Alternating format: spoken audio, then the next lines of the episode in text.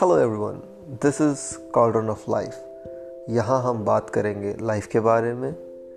छोटी छोटी चीज़ें जो हमारी लाइफ में होती है चैलेंजेस आते हैं कन्फ्यूजन्स हो जाती है। हम समझ नहीं पाते हैं कि उन्हें डील कैसे करें टैकल कैसे करें। सभी सवालों के जवाब ना तो आपके पास है, ना ही मेरे पास है। पर हम यह कोशिश करेंगे साथ में बात करने की।